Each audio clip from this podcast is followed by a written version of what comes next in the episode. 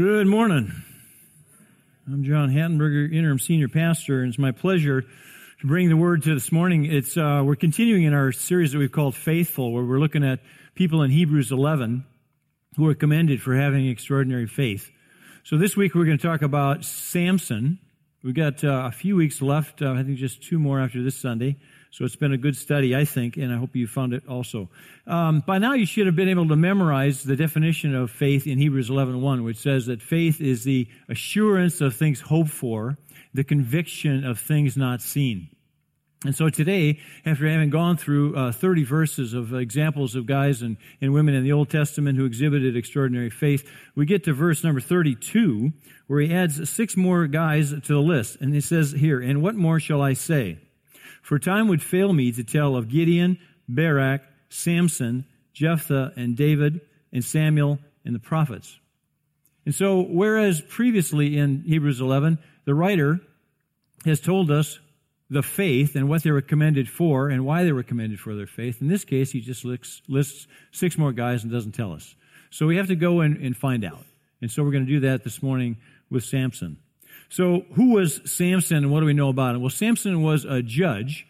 Uh, probably better to call him a deliverer because the word judge, in, at least in our uh, culture today, doesn't mean ex- uh, exactly what Samson and these other judges were. They were deliverers. They were people called by God to deliver Israel out of bondage or out of oppression in the promised land. You may recall the history. The book of Judges is, is, is in your Bible. It comes at a time in Israel when they were, had just uh, entered the promised land. So Moses led them out of Egypt, wandered around the desert with them for, for 40 years, took them up to the edge of the promised land, didn't go in. Then his lieutenant, uh, Joshua, took over. Moses died.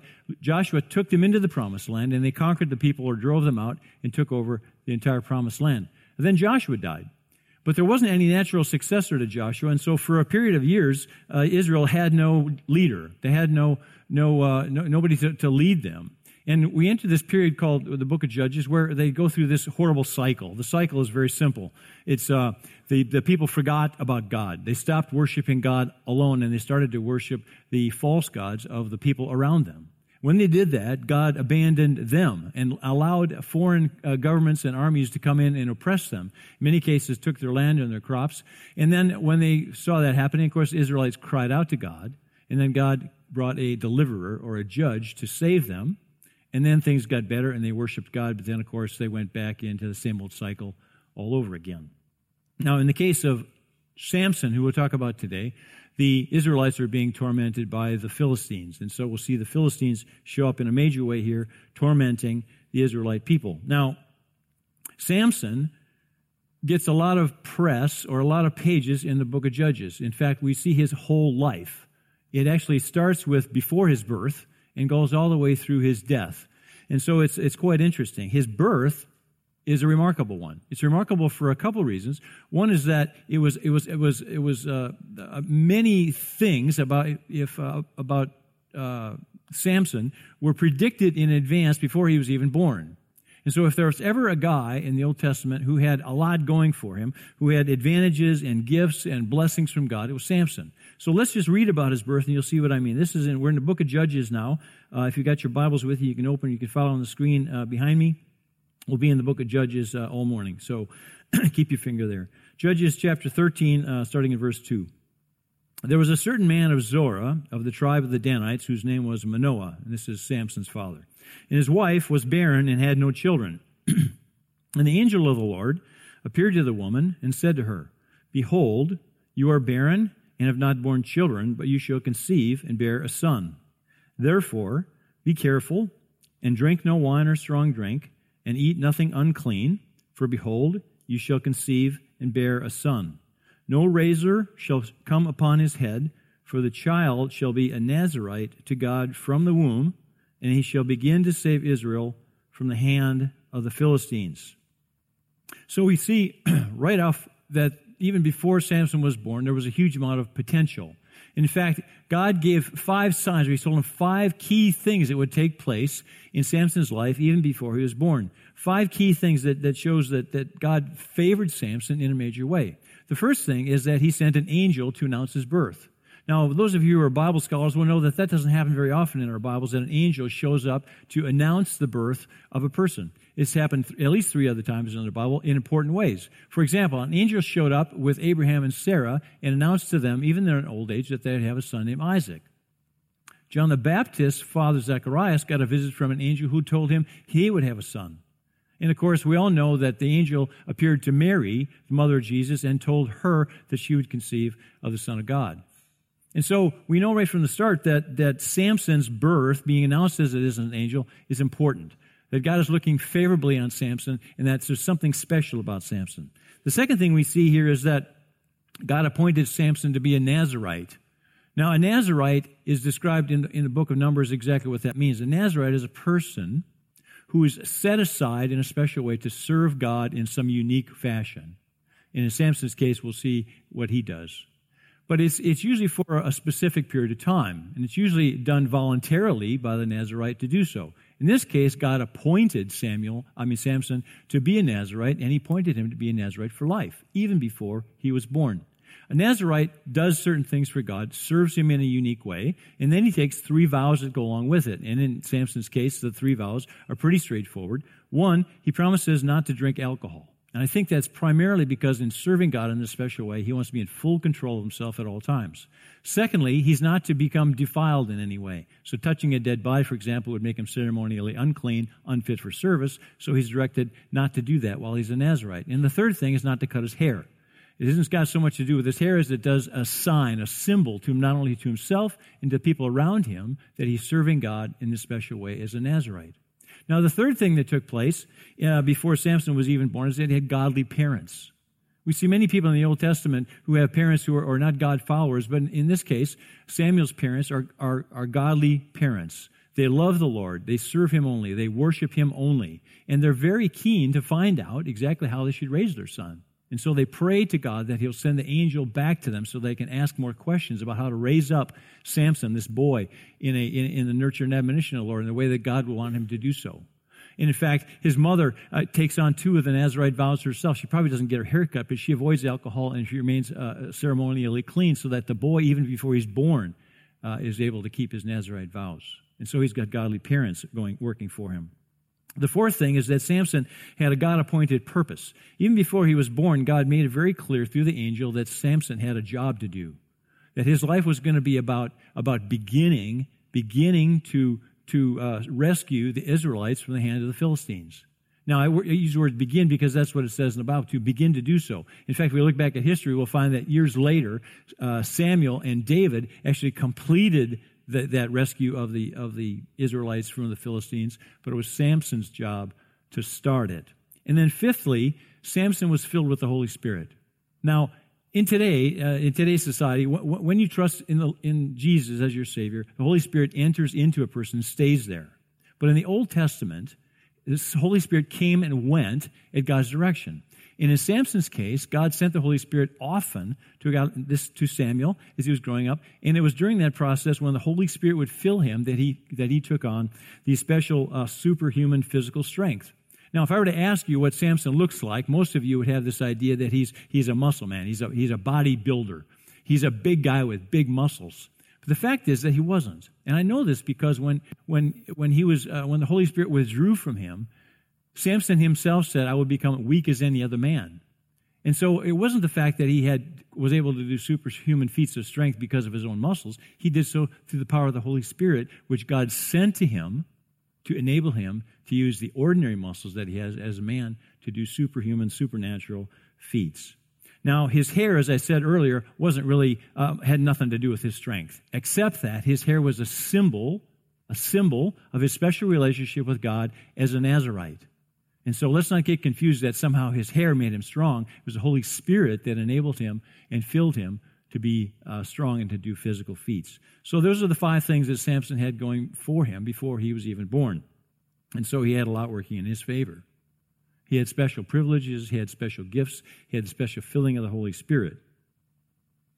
So we expect a lot out of Samson. I'm sure that his parents felt like he was going to be the best judge Israel ever had. And yet, if you read the rest of the story, all four chapters in the book of Judges, I think you'll come to the conclusion it's a weird story. It's a weird story because here's a guy with so much potential, with so much potential, but when you get to the end of the story, you look back and you can't quite figure out what went wrong. He's like a puzzle. You just can't figure him out. Because he had so much potential, God had richly provided for him even before he was born. And yet, on balance, Samson was mostly a disappointment and a failure. Now, let me tell you why. Why was he a disappointment and a failure? I think it was because he had poor character. Poor character. If you read the story of Samson, you'll see his character coming out story after story after story. His character can best be described with these kind of words. He was immature, he was foolish, he was disobedient, he was disrespectful to his parents, he was vengeful, hot tempered, arrogant, oversexed, lustful, violent, impulsive, reckless, rash, and out of control. This guy had character flaws coming out of his ears. Samson's life goes from one foolish encounter to the next. It's filled with lust and violence and revenge and conflict. It makes for a great movie, but it leaves you wondering what went wrong. Now, we don't have time this morning to read all four chapters in the book of Judges about Samson's life, so let me just give you a quick 18 point rundown of what happened in his life. Sinfully, Samson decided to marry a Philistine woman, which was against God's law and against his own parents' advice. Filled with the Holy Spirit, Samson tore apart a lion limb from limb. Sinfully, Samson touched the dead lion and broke his first Nazarite vow. Sinfully, Samson drank alcohol at his own wedding party and broke his second Nazarite vow. Foolishly, Samson made and lost a bet at the party. Filled with the Spirit, Samson killed 30 Philistines to pay off his debt. Foolishly, Samson went back to get his Philistine wife, only to discover that her father had already given her away to another man. In revenge, Samson burned down all the Philistines' crops. The Philistines got mad and killed Samson's wife to be as her father. And in revenge, Samson killed a bunch more Philistines. The Philistines then pursued Samson to try to catch him, and the Israelites, not the Philistines, but the Israelites, turned Samson over to the Philistines. Filled with the Spirit, Samson broke free from the Philistines, picked up the jawbone of a donkey, and killed a thousand Philistines. Sinfully, Samson went to Gaza and had sex with a prostitute. The Philistines waited outside the door to grab him, but filled with the Spirit, he snuck out. He pulled up the city gates of Gaza and carried them 40 miles away. Foolishly, Samson fell in love with Delilah, another Philistine woman. The Philistines, on the other hand, bribed Delilah to, to help them capture him and to tell the Philistines what was the source of Samson's strength. Foolishly, Samson told Delilah that it was all about his hair. Disobediently, Samson allowed Delilah to cut his hair, thereby violating and breaking his third and final Nazarite vow. The Philistines then captured Samson, blinded him, put him in prison, and finally, filled with the Spirit, Samson pulled down the pillars of the building he was in, crushing himself and thousands of Philistines at the same time. So that's Samson's life. It's action packed makes for a good movie, but frankly leaves us feeling as though it's a tragic tale of lost opportunity. Now, I'm not the only one who feels this way about Samson. Many Bible scholars have these kinds of things to say about Samson, which I found interesting, and I'll share them with you. One guy said Samson's whole life was a series of miracles and follies. Another guy said Samson had power to conquer others, but he had he could not conquer himself. Another commentator said that Samson's life reads like the exploits of an uncontrollable juvenile delinquent. And a fourth commentator said that Samson was indeed all brawn and no brain. Now, even in prayer, Samson doesn't shine. He looks foolish. He looks like an immature, petulant, self absorbed child. He only prays one, twice in the book of Judges, and the first time, let's look at it. In chapter 15, he had just killed a thousand Philistines with a, with the uh, jawbone of a donkey. And when he was finished, he prayed to God. And we see this in Judges 15, verse 18. And it says, And he was very thirsty, that is Samson. And he called upon the Lord and said, You have granted this great salvation by the hand of your servant. And shall I now die of thirst and fall into the hands of the uncircumcised? Wow, that's not a very impressive prayer. Okay, Samson's thirsty, but he's speaking to God, King of kings, Lord of lords, Master of the universe. And if I were to paraphrase it in modern English, it would go something like this Hey, you, thanks for helping me kill all those Philistines, but I'm thirsty here. I'm dying of thirst. How about it?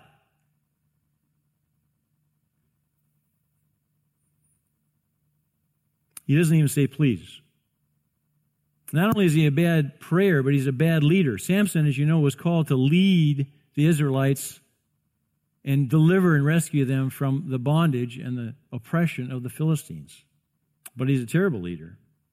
A terrible leader because, one, no one followed him. Two, he never led Israel into battle against the Philistines. He never had a military victory. In fact, he never even had a military engagement with the Philistines.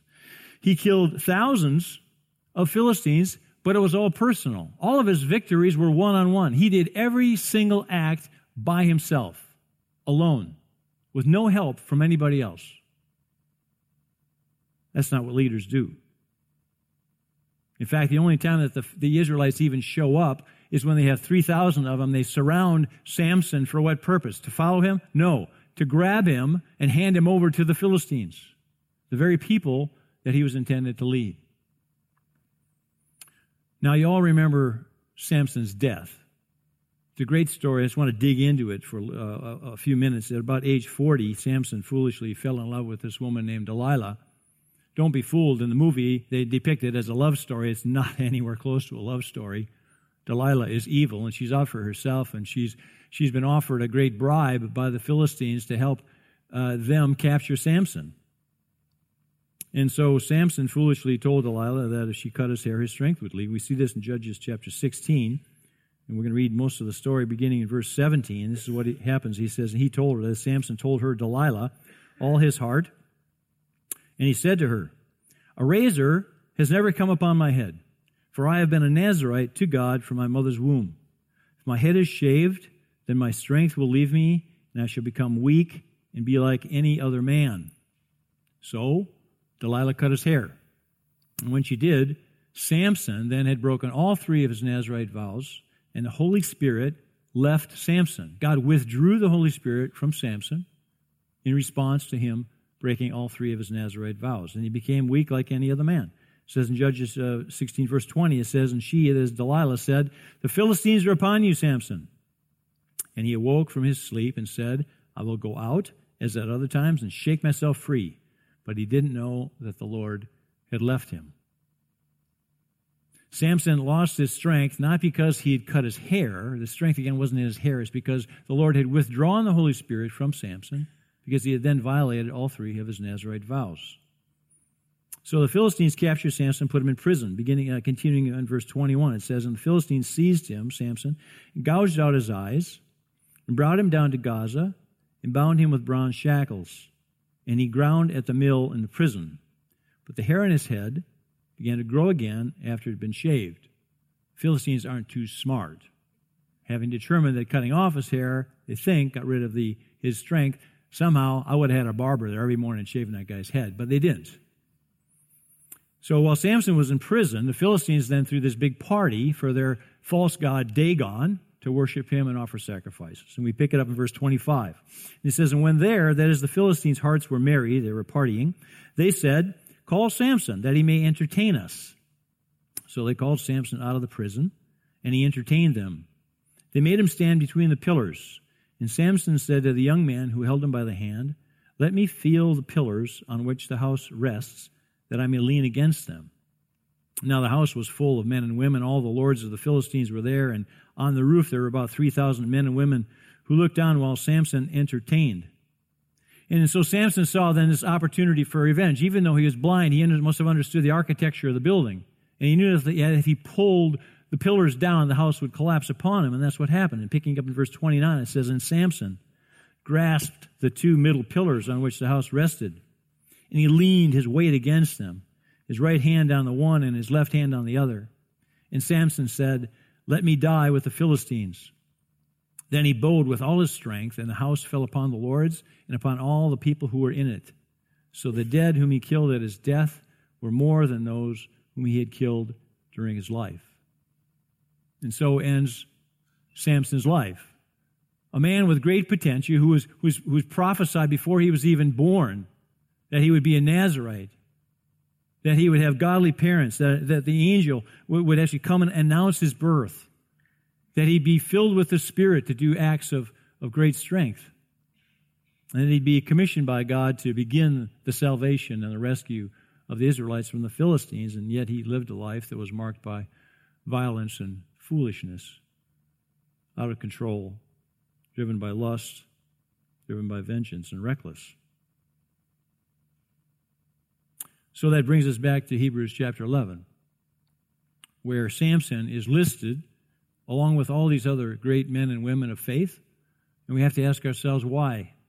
Why is Samson's name there? Well, I struggled with that this week, frankly, because I found Samson to be kind of careless and really a boob at the end of the day. So much going for him, so much potential, and yet unable because of his character to really deliver. But I think we have to look more carefully the more carefully I looked it, it seems like the highlight of Samson's life is actually in his death. That somehow in the prison, something took place in Samson's life that allowed him to draw upon his faith and shine. If you look at chapter 16, right in the middle of all that which we read, there's verse 28. Samson prayed to God to give him strength to kill the Philistines. Verse 28 says this Then Samson called on the Lord and said, O Lord God, please remember me, and please strengthen me only this once, O God, that I may be avenged on the Philistines for my two eyes. Now, this prayer is a, is a short one like the other one, but it's totally different than the other prayer, isn't it? The prayer we read back in chapter 15. Samson said, Hey, you, thanks for helping me kill all those Philistines, but I'm dying of thirst here. Come on. He's totally different. In this prayer, he addresses God with respect. He recognizes that God is, the, is King of kings and Lord of lords and that he's the source of his own strength. And he even says, please, twice. He's got a totally different attitude. The way that he addresses him, you see it in your Bibles there, it says, O Lord God and O God. O Lord God and O God, he's using three of God's names. Three of God's names are Adonai, Yahweh, and Elohim. And so the verse 28 should read like this. It says, Then Samson called to Yahweh and said, O Adonai Yahweh, please remember me and please strengthen me only this once, O Elohim. Why is that important? It's important because those three names for God are, are very, very meaningful. He's saying, he's saying Adonai, my master and authority. Yahweh, my personal God, present, accessible, and near to me. He's saying Elohim, my powerful creator mighty and strong. And instead of saying, hey, you, he recognizes God's enormous qualities and his dependence on them. Yeah, there's a little revenge in there. He says that I may be avenged on the Philistines for my two eyes, but you can't expect a total 180 degree reversal for the guy. But he's got a lot of respect. All of that disrespect and all that arrogance in his previous prayer is replaced by humility. It's replaced by dependence on God. It's replaced by recognition that God is in control and that his life depends on God delivering. I believe that's why Samson was commended for his faith. I believe that sitting in prison, blind, grinding grain like an old woman, being led around by the hand by some little boy because he couldn't see where he was going, big, powerful Samson, I think he reflected on his life. I think he remembered how God had provided for him time after time. I think he repented of his former foolish behavior. I think he recognized that God was King of kings and Lord of lords and that all of his strength and anything he had ever done came from God. I think he rededicated himself to being a Nazarite and to serving God the best way he could. And the only thing left for was for him to reach out to God reach out to God in humility. I think as Samson's hair grew back, so did his faith. And so Samson's faith then enabled him to confidently call upon the Lord in the end. In the end. And he called upon God to strengthen him. Just this one last burst of God given strength for Samson, the Nazarite, to use his God given strength through the power of the Holy Spirit to pull the pillars down and accomplish what God had called him to do, which was to begin the rescue of the Israelites from the hand of the Philistines. And God provided. God provided. God gave him the strength to pull the pillars down, killing thousands of Philistines and killing himself also. And so Samson died. So I look back at his life and I wonder to myself, what does God think about Samson? I know I think weird thoughts every now and then. You guys are probably going, why would you think that, John? But why, why, why do, you think, do you think God thinks about Samson? Looking back on Samson's life, I know it's easy for me to think of him as an underachiever, for me to see just how much potential God gave him, and yet to see how, how far he fell short. So much promise, so much privilege, so many blessings. But he could have done so much more. I wonder if God has that same perspective, and I think I decided that he does not have that perspective. I don't think that God was disappointed with Samson at all. I think God knew exactly what Samson would do. Because God is King of kings and Lord of lords. He's a sovereign king who knows all things past, present, and future. So it wasn't come as any surprise to him. To God that Samson had poor character. It didn't come any surprise to him that, that Samson would do all of these crazy, irresponsible, foolish, childish things. In fact, I think God looks down and says, wait a minute, John, Samson did exactly what I commissioned him to do. I commissioned him not to complete the rescue of Israel from the Philistines, but to start it. And he called Samson, uh, Samuel and David to finish it. And so I think God looks down and says, I enabled Samson to do that. Despite his character, I provided the power of the Holy Spirit for him to do exactly what I called him to do. Samson, I think, is a walking example of Philippians 4 13 that says, I can do all things through him who strengthens me. Now, I've read the book of Judges front to back, and the other thing that occurs to me is I wonder why the writer devotes so much time and so many chapters to Samuel's life. There's a, at least a dozen judges in the book of Judges, and Samson gets almost 20% of the book devoted to him. Covers his entire life. Some of these other judges get two or three sentences. And I ask myself, why, why so much about Samson?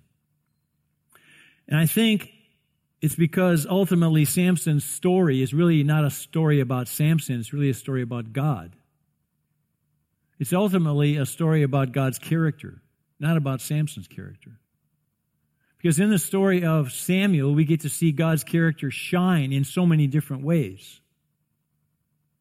We get to see that, that God is able to take imperfect people and to use them to accomplish his purposes. We see that God can take people with poor character, major character flaws, and still get the job done for God's glory. We see that God has great patience, that God doesn't give up on people with poor character. He tolerates them and allows them time to repent. We see that God is merciful and He's forgiving. And we see that God can use anyone and any actions to accomplish His purposes. And then ultimately, we see that God is all about empowering and enabling imperfect, poor character people to accomplish His purposes. Samson was indeed a man of poor character, but God, God enabled him, he empowered him to kill thousands of Philistines and begin the rescue of Israel from the Philistines. Now, this is not to suggest that God looks favorably upon character flaws. Samson isn't commended for having poor character. Nowhere in our Bible are we ever commended or patted on the back for having poor character. Fact, all over our Bibles, we are, we are encouraged, we are exhorted to become more and more like Jesus, to develop good, godly character. God knows that we have character flaws. God knows that we are inherently sinful people. And it's one of the reasons He sent Jesus to die for our sins. When we trust in Jesus, all of our sins, past, present, and future, are forgiven. All of our character flaws, past, present, future, are forgiven. The Holy Spirit comes to live in our lives when we trust in Jesus, and the Holy Spirit then helps us one day at a time to become more and more like Jesus. This process that we call sanctification, where He's looking, God is looking to us once we become Christians to become better and better over time, to develop our character and to get rid of the character flaws one at a time, one day at a time.